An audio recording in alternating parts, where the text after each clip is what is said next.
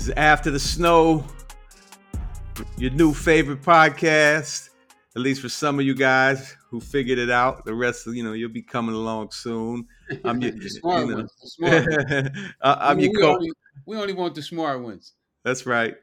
I'm, I'm your co-host Dave Mays, and along with me, of course, is my my partner Freeway Rick Ross. What's up, Rick? Man, I'm good, Dave. How you? Good, man. Feeling good. Things are things are moving. Yes, yes, yes. You know? It's been been tough this week, man. I had a long weekend, man. A lot of traveling as usual. I guess everybody know I'm gonna be somewhere in the air, but not this week though. I'm I'm, I'm taking off this week. I'm I'm gonna stay home for a couple days. Okay. Enjoy enjoy LA, man. It was hot down in Virginia, man. They they hot down there, man. Whew. Oh, I heard the temperatures were were what close to 100 Yeah. out there or 90s. Over 100. It was over 100 Mm. one one or two days, man. 106 or something like that there. I mean, and the humidity, you know, like it's one thing to be hot, but then you be sweating and, you know, like sweat dripping off of you. You know, you got to go shower two, three times a day. Well, on on that note, I got to talk about the Chicago summertime because Chicago summer is amazing so far. You can get a little look out the window here at the beautiful sky and skyline, but the but out this side, when I look out this window, I'm looking at the lake, uh, Lake Michigan, and a lot of people who've never been here don't realize Lake Michigan is like the ocean, like you know that thing It's ginormous. it's huge. It goes forever. It's not like a, a regular lake. And we have literal beaches, nice sand beaches, just a few blocks from where I'm I'm, I'm uh, sitting right now, and and you get amazing breeze off the lake. Man, we've had some, you know, the, some days have been hot, but the evenings all, have been like amazing, and the city just comes alive in the summertime too. Everybody's out and about. There's so much to do, so many different activities, man. So Man, I saw you with uh with my folks, man. Gangsta Boo and yes, yes, I wanted to mention that. Yeah, I made it out uh, on Saturday to uh, what they call the C number picnic. Um, they've been doing that for many years out here. The, the C number prisoners. Uh, I'm not sure I'm explaining it exactly right, but they're people that were convicted in the 70s and were given these C numbers, and you know it, it made it extremely difficult for them to get uh, paroled or you know the type of uh, you know opportunities uh, like that that that they should have, and so a lot of them have gotten out. But Larry Hoover, I, uh, I believe, is one of the C number prisoners in the 70s from his original uh, murder case in 73. Um, so there's a lot of a lot of really good people that come out to that picnic every year. Um, I met some people that I hadn't met before. Um, one uh, one in particular is the son of David Barksdale. Um, a lot of people may not know David Barksdale, but David Barksdale was the founder in the late '60s here in Chicago of the um, the Devil Disciples, and uh, his group and Larry Hoover's group initially were kind of rivals. Larry Hoover had the Supreme Gangsters, and David had the Devil Disciples. They ended up coming together and joining forces to form the Gangster Disciples in the early 70s. Um, and David Barksdale, unfortunately, died in 74, um, shortly after they had formed their partnership. It was King Larry and King David. And uh, so, you know, it's really important to the history of, of, you know, street organizations in this city and the divide between the uh, BDs and the GDs that you still hear going on to this day. A lot of people trace it back to, you know, around that time of David Barksdale's death. So his son was there, um, little D. I got a chance to meet him, and he's gonna get involved with the podcast story that we're working on for for Larry Hoover. So that'll be really really important to get his. and that podcast gonna be off the change, man. I can't wait. Yeah, man. You know, I, I love Larry's story anyway. You know, uh, uh, out of all American gangsters, uh, excluding myself, you know, I like Larry's the best, man. Uh, um, I was intrigued by his story, uh, and, and and not only because you know I was in jail with quite a few dudes that that was in his organization. You know, I I was I was uh, on the same basketball team as Poteet, who was a lieutenant, and uh, like you know, Bible and Yep. me studied in the law library every day. So uh, I, I had a chance to read their paperwork and and and you know look at their case, and it was very very intriguing to me. So uh, I love that story. I want to hear more. I want to know more. You know uh, about what what took place. Yeah. I mean, people really don't know don't know or appreciate, you know, I think the depth and importance of what he evolved into with growth and development in the 80s and 90s and the whole political movement that he established um, and his whole plan to help reshape urban communities. Um, I think, you know, things would be very different had he been allowed to continue with the the uh, movement that he had been building, and most of that information is just nowhere to be found. Um, people only you know they've painted him into such a narrow box. Um, you know, for years and years, the media, the police, and law enforcement and prosecutors putting out you know one thing after another after another, and they've muzzled him all these these years. You know, once they put him in the feds out there in the supermax, like he can't talk to nobody, can't do interviews, he can't get his words out because they censor him or threaten him. You know, it's it's that brings up, you know, that brings up another thing. You know, right now we got this this feud going on between Wack 100 and uh and J. Prince over this footage that this lady uh filmed when they were allowing journalists to still go inside of the prisons. Um, I don't know if you heard about that, but there's a feud sure, going on. It's been going definitely, on over the, uh, over the internet for quite quite some time right now, uh, yes, and that's because you know after 9-11, they stop allowing federal prisoners to uh, uh, to do interviews. I'm lucky that that all my stuff hit the hit the fan before 9/11 happened because had it wouldn't, uh, you know, all the interviews that I was able to do, 60 minutes, 2020, and all those Nightline, and you know, all the interviews I did, I probably wouldn't have been allowed to do them. Uh, it would have been very hard. It probably would have took something like a presidential letter or something to uh, to get get those interviews because now you used to have the freedom of speech and and that meant that anytime that you had a, a way to get your message out you were allowed to do that. But after 9-11 uh, they they took that away from inmates you know where, where now you're not allowed to speak to the media. It used to be mandatory that if a media a news person came and they, they could show their credentials that they was uh, work for a legitimate news company they were allowed to come in and interview you you know? Uh, i can only imagine uh, uh, now you know what stories i mean even i probably wouldn't have the, the, the footage from from my documentary. You know in my documentary jesse katz came down and interviewed me and he recorded the conversation. Well if i was now he wouldn't allow you know they wouldn't allow jesse katz to get that information. So uh, um, and, I, and i think that that's something for them to, to actually be able to silence our inmates you know because the first amendment right was given so that we could talk about the injustices or or things that's going wrong in the prisons or things that need fixing. You know, now a, a person could get beat up in prison by the police and nobody would never know because they're not allowed to talk to the media. yeah, yeah. No, that's that's definitely a a big issue among others. You know, in terms of just the way you know black men in particular are perceived. You know, these the, idea of redemption, I think, is something that that America doesn't really embrace, uh, particularly when it comes to black folks and black men in particular. You know, we've been projected this imagery for so many years um, of the negativity and kind of brainwashing people to the where like people don't understand that there's you know so many incredible people that are incarcerated. We all you know make mistakes in life um, and we're all in different circumstances so those mistakes you know can lead to different outcomes but um, at the end of the day there's some brilliant uh, people such as yourself uh, and others who have been incarcerated, and you know, it it it shouldn't be thought of like like you know these people can't change and they're they're you know can't contribute anything that type of thing. That's a good point, Dave. Because you know, like one of the things that that I noticed from doing my time that over time my life kept changing.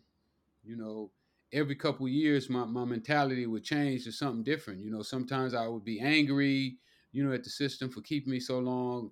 And then I would say, shouldn't it be a time where if a person developed into a certain level of consciousness, uh, shouldn't there be some type of a test or some type of evaluation where sensible people, not not these people who they got on, on parole boards now, these people are definitely insensitive. You know, remind me of my OPO.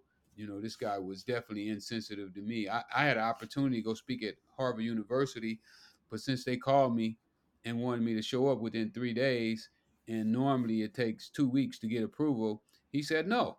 And I'm saying, well, how could you divide, de, de, de, deprive a person of what, in, in my case, I felt was an opportunity of a lifetime, you know, to get to speak at one of the most prestigious colleges in, in, in the country.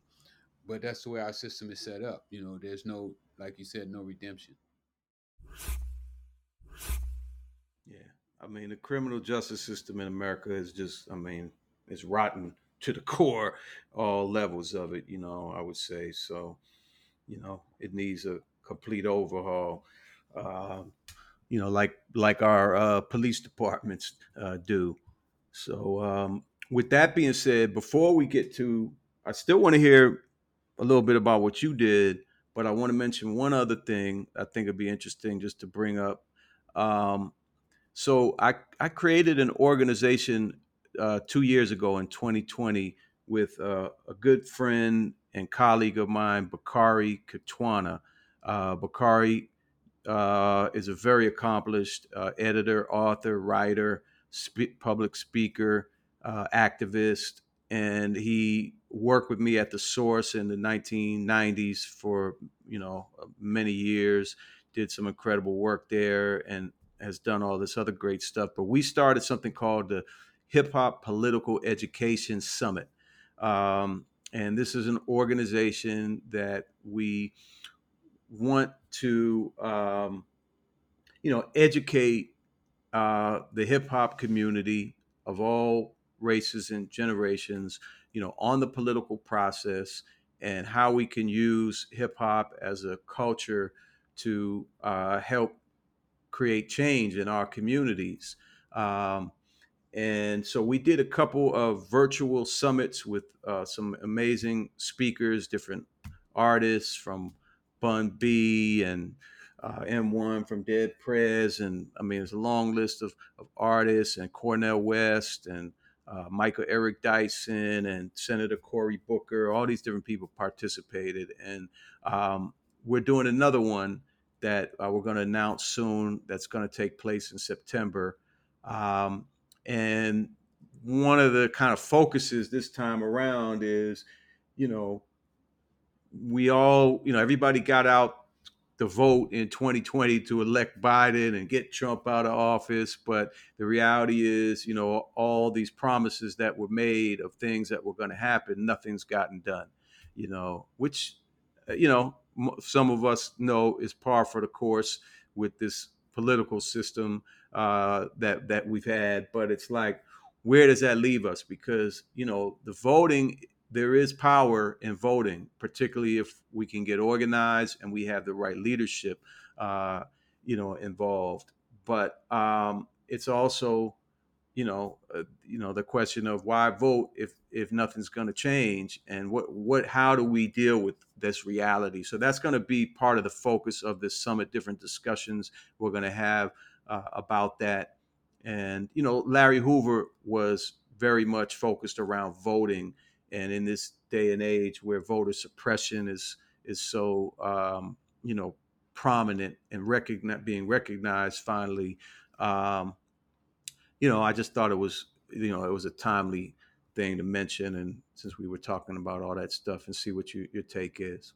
Yeah, definitely let me know. I would love to go there. Uh, you're absolutely correct, but it's so much to, to to these politics, man. You know, uh, you know one of the, one of the, the things I watch on TV is CNN, and uh, what what I've noticed is they talk some about this filibuster. You know, even if you have the numbers in Congress and the Senate, you still can't pass any laws because of the filibuster.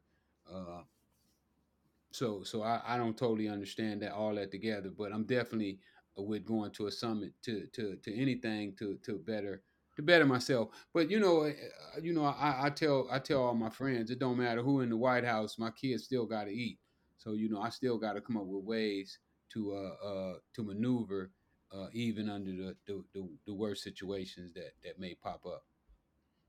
So, um, yeah. Um, sorry, Rick. I was looking at something. Somebody is missing their uh, schedule, and they're hitting me in the middle of my podcast. So I apologize to you and everybody else. But um, let's um, let's go. Let's get back to um, you know, to tell us quickly about uh, your your week. I know you you were in Virginia. You mentioned, but you were like in a deep part of Virginia and a very historic part of Virginia. So I want folks to hear a little bit about that. Yeah, we were down in, in what they call Lynchburg, and uh, this is the country of uh, Willie Lynch. You know, uh, I don't know if people heard about Willie Lynch, but Willie Lynch uh, came up with a formula of how to train a slave. You know, uh, and how to separate slaves, and and it was crazy that uh, that I was in that town, and, and then I had to do a speech at, at the club that night. So you know, I, I kind of lightly touched on how that teaching had separated black people and, and caused the, the division that we still have today, you know, where he taught the the the, the field workers not to trust the the house and the house ones not to trust the light ones and the light ones not to trust the dark ones. And just to have that separation and, and we talked about uh, basically in my speech about how important it is for us all to start working together and, and lending a hand even even if there's no money in it for yourself you know, um, one of my things that that I've learned if if you build it, the people will come, and the only way you can build it is by working. You know, one of my saying is that uh, the only place that success comes before work is in the dictionary. So we got to we got to keep working. I left Virginia and went to Mississippi, man. So I was in the thick of it. I was in uh, Meridian, Mississippi uh, one of my friends bought a, a resort down there with a golf course on it, and uh, nice.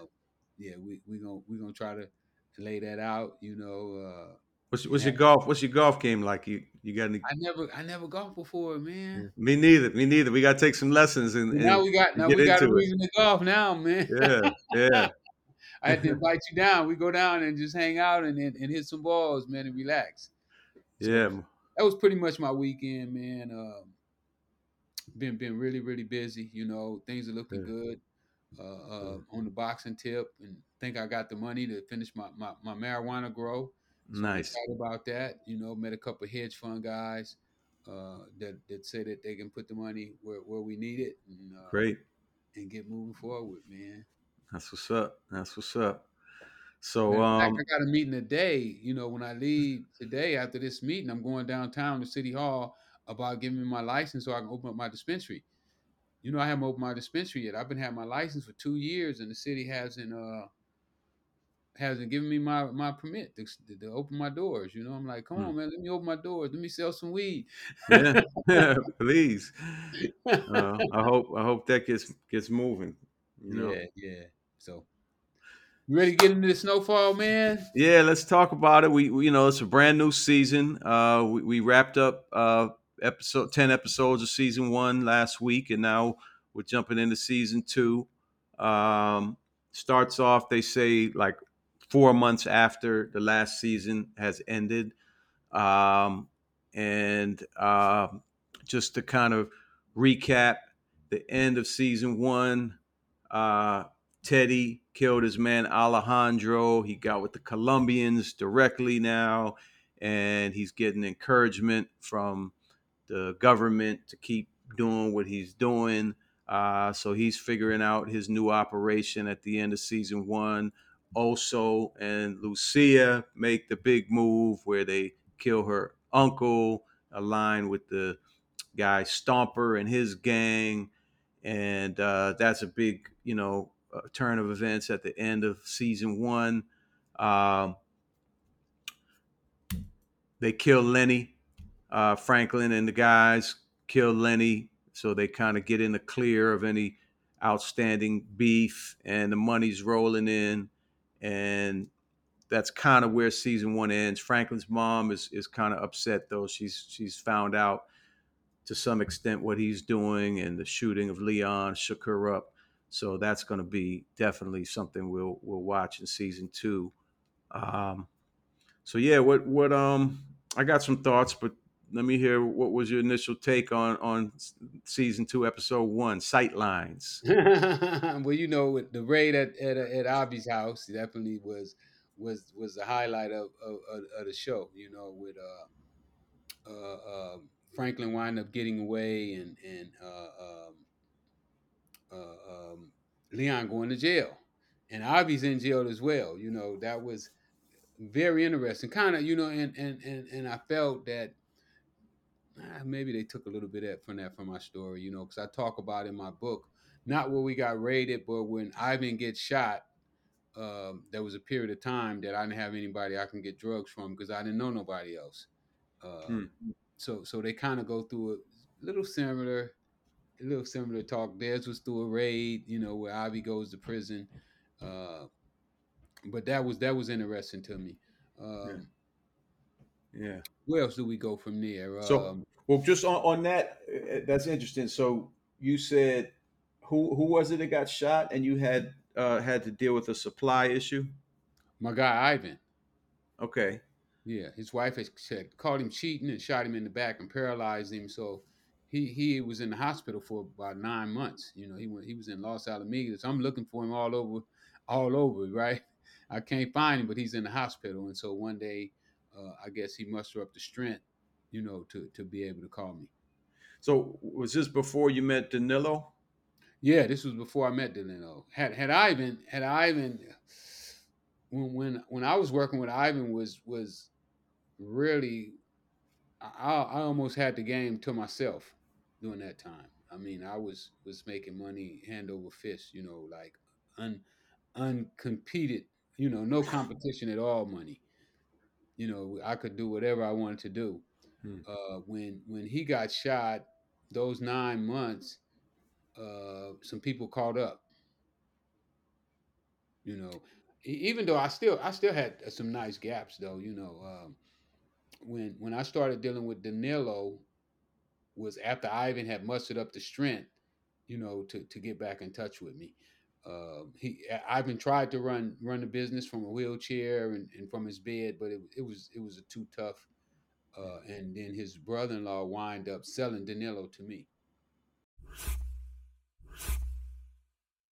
So yeah, we see Franklin is kind of scrambling in this episode once the raid happens, and uh, they're like, "Well, damn, you know, we're we're selling this stuff like hotcakes, and now where the hell are we going to get it from?" Everybody's trying to figure out some type of connect. And the, the, the last idea uh, right before the end is Franklin says we're going to drive up to Oakland. We're going to go see that that guy, the RZA, um, who turned them on to the crack cocaine uh, last season, and we're going to see if we can get some some product from him and and supply from there. But uh, so, what did you what did you you know how how did you handle that before you heard from Ivan? What what were you able to do? Uh, we start running around the city looking for stuff, and and during that time, I wind up buying uh, eighty thousand dollars worth of cake mix. You know, the guy, uh, the guy came in to the house. You know, we had one of those scar one of those Scarface moments. I got my guys out, and I got two guys sitting out in the car, you know, watching the door, and then I got my, I think I had two guys. I think me, Tone Tone, and somebody else might have been in the house and uh, I had the money, and the guy walks in the door with a bag, and uh, I said, "Give me the stuff," and he said, "Give me the money." yeah, that sounds like Scarface. yeah, so uh, I said, "Let me see the stuff." He said, "Let me see the money."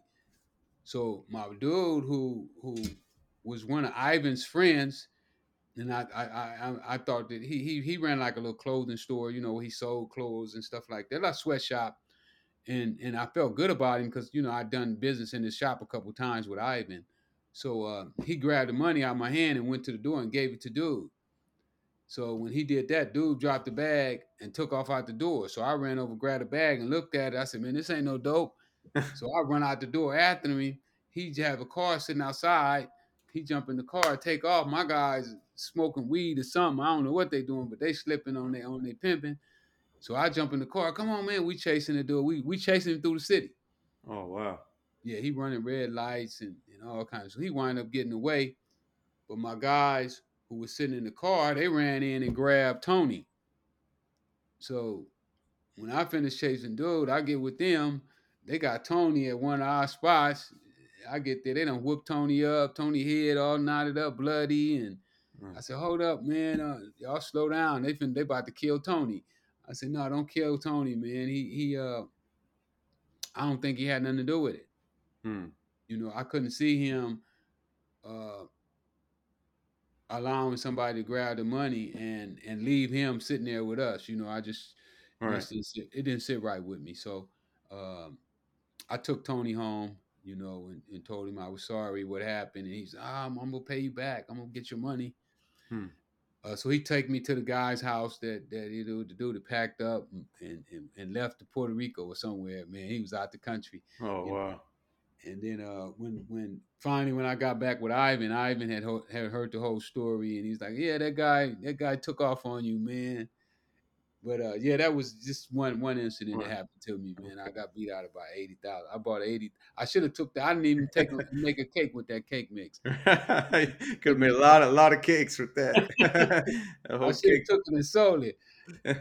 oh, oh, now speaking of, of, of cakes and snacks, another thing they show um, at the beginning of this episode, they show the guys at the house, you know, cooking it up and packaging it, and they're putting it in uh, potato chip uh, bags and Frito bags and stapling them up, and then I guess they're selling the uh, crack in the potato chip bags off the ice cream truck.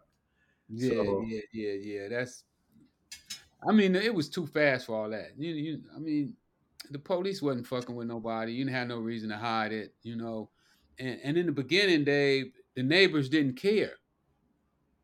Hmm. See, our neighbors used to let us sell crack. Hmm. It was only after it started getting out of control. You know, like guys would come by shooting and and right. you know, fighting and uh, you know, just it got it got the, the gang element got into it. You know, first it wasn't.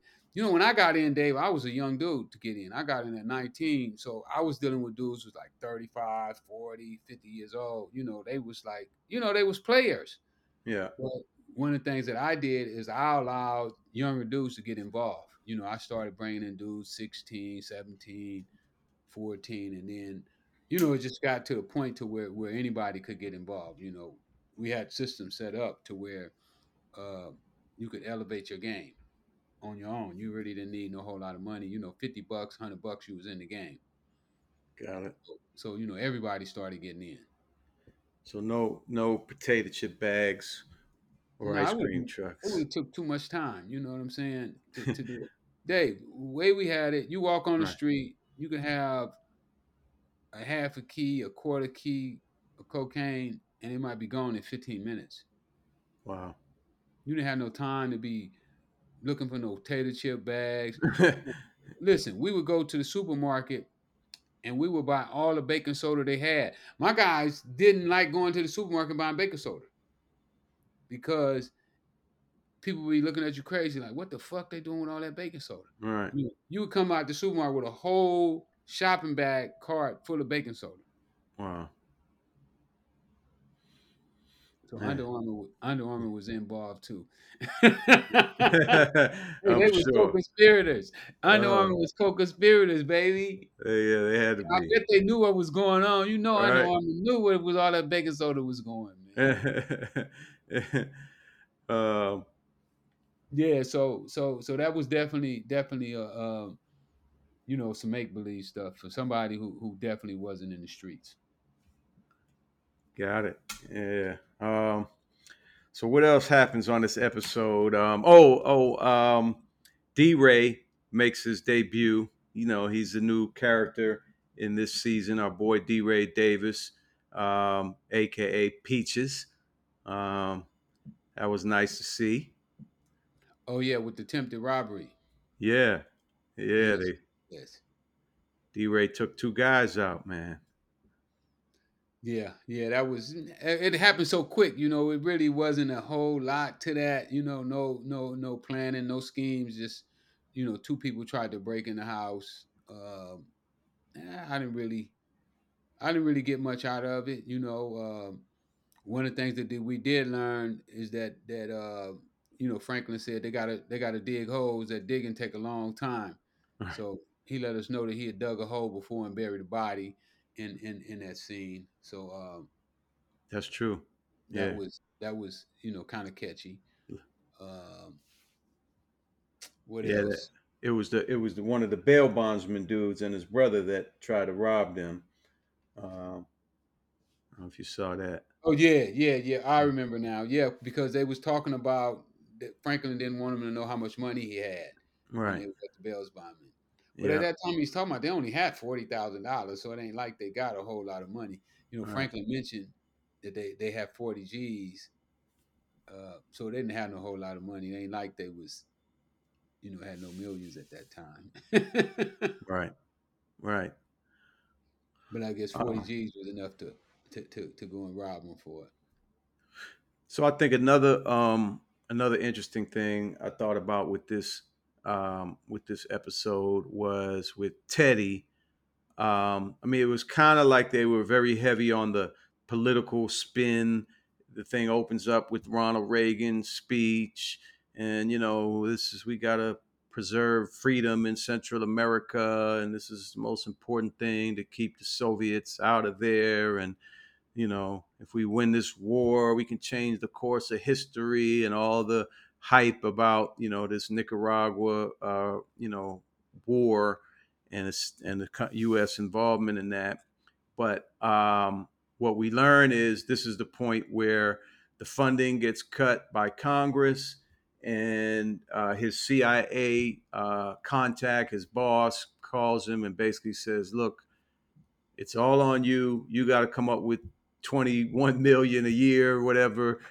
But there's no more direct connect between you and anything official from the CIA. Even me and you, you know, can't have any direct connections anymore. So this is where they kind of play into this idea. I think they came out with, you know, around Danilo and all that stuff that you know the CIA had no Yeah, knowledge. definitely this this one here definitely tinkered on on my story a lot. You know, even like you said from the start with Ronald Reagan.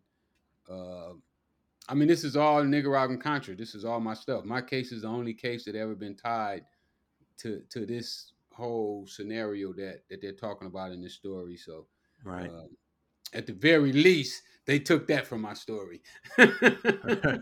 well, we know they took a lot more than that. We, Yeah, know, we do, we do, we do. But uh, I'm just saying, at the very least, you know that, that this is obvious uh, uh, parts of mine. Um, what else? Let's talk. I guess last about um, Lucia and Oso because they're making some moves now. They're getting their product from Teddy. They're involved, I guess, in helping Teddy's new distribution where they have people in How did Mexico. they? Did you see how they hooked up with Teddy? Um, yeah, I mean they had they had been hooked up with with Teddy, right? I think they had already started dealing with Teddy um last season. If I'm Did not, they? I I didn't so. remember. I didn't remember seeing, and that was interesting to me. How did they hook up with Teddy? Because I'm still, I'm still tripping off how Teddy and and, and Franklin just hook up. You know, Teddy runs into his car and Right, him out. Now he kidnaps him, and right. you know, That's a, to see the next show how you know how this relationship builds from there. Like, motherfucker, you know, Right. run into my car and then me, and now you talking about you want me to buy some dope from you. You know, uh, the way Yeah, we do it is we went and, and tell a motherfucker we're gonna pay you to introduce me to that dude, man. You know, take me to your leader. I'm gonna give you sixty thousand dollars to take me to the leader. right, So right. you know, running the car doors and knocking people out and all that. You know, That was wild. Yeah, that was I it. that- guess, I guess, and I, I don't remember him meeting Lucia and them in, in, in Oso. You know, I, I, I I've Right. been waiting on that the introduction. You know, like how did Right. how did this relationship come about? Well, where where was Lucia getting the cocaine from? Um, where were they getting it from last year? I mean, last season.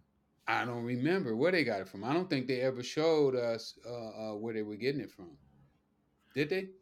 I don't remember that. I'm not- I'm not sure. But the other thing that uh, I was also a little questioning was, you know, Lucia has the crack rock in a little baggie she's carrying around, and she's got samples of it. And I'm trying to figure out when did they get turned on to the crack rock because I think last season they were just dealing with the powder coke and bringing it to um, Stomper. That was their whole thing with Stomper was the powder coke connection. Um, but they didn't know about the crack.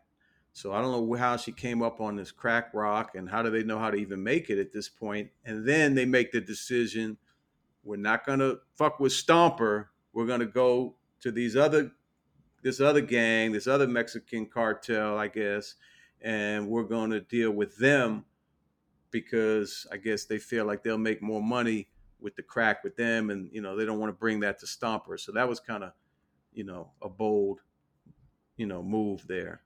Yeah, yeah. I, I mean, it's it's it's they they lose they leave a lot of loose ends, I believe, in in telling the story. Um, but you know, we'll see where they where they where they go with it. You know, I, I'd be lost sometimes with with some of the the moves. You know, they just don't they don't pan out to, to Yeah. make good common sense. Um, so yeah, it ends. Teddy, like you said, kidnaps Franklin. We see where that goes, and and Pedro shows up. Uh, Lucia's cousin. Uh, he's got a beard and mustache. I guess he's been out of the picture for these four months. And now he pops back up. You know, they done killed his dad uh, four months ago. So who knows what that's all about? I guess we'll we'll have to wait next week and, and see what happens. Yeah, I can't wait. Um, last thing that's in the news this week that is kind of related to, since you know we're talking obviously a lot about crack and the impact of crack. Um, have you heard about the the new Showtime documentary on the Supreme team out of out of Queens, New York? No, I didn't hear about it. Okay, yeah, Nas basically directed and produced this three part docu series. It's on Showtime. You know about uh, Kenneth Supreme McGriff? Absolutely. Sure. So he had the Supreme team uh, in Queens in the 80s, and they were, you know, heavily I was, involved. I was in jail with a couple of them. Okay. Yeah, I know some of the Supreme team. Okay. I, I knew Prince. I knew Prince very well. Well, Prince is actually the central part of this documentary. He they have a long series of conversations that they recorded with him, I guess, over the phone from prison. So he's kind of narrating and telling his story. Uh, from what I've seen so far, I haven't got you know very far into it yet, um, but uh, they did have Supreme's voice on there. But so far, only a little bit. It's mostly been Prince. I think he was the main impetus behind how they put this documentary together. But um, yeah, maybe maybe check it out, or we'll both finish watching it and talk a Oh, little bit definitely, about it. definitely. You know, Prince was my guy up, and he was at Lompoc with me for the, for the 18 months I stayed in Lompoc. Me and him I got to be pretty cool. Mhm. Uh, it was a couple more guys on, on the Supreme team that was there, but Prince was the most visible and and and probably the most vocal on, on the yard. So uh, I would definitely watch that, knowing that that he had something to do with it. yeah, Where, where's Lompoc? Uh, Northern California, Okay, right on the coast. Then they had him all the way out in California. Yeah, well, you know, when some guys, if Prince is one of those guys, you know, um he carries a lot of weight in the pen, and they they tend to put them in areas where they don't have as much influence. You know, they figure if he was on the East Coast, he would have too much influence, Yeah, so they move him to the West Coast where his influence is not as is, as, as strong. I get it. Because you know, Lompoc was was a, a Crip and Blood yard, you Mm. know, and and uh, uh, Southsiders, you know, those, those were the, the gangs that really uh, wedged the most power, and Mhm. so they would want Prince to be out here because if he was in New York, you know, his strength would be too strong. Got it. Because he was strong in Lompoc. Hmm. Yeah, Prince was Prince a rider.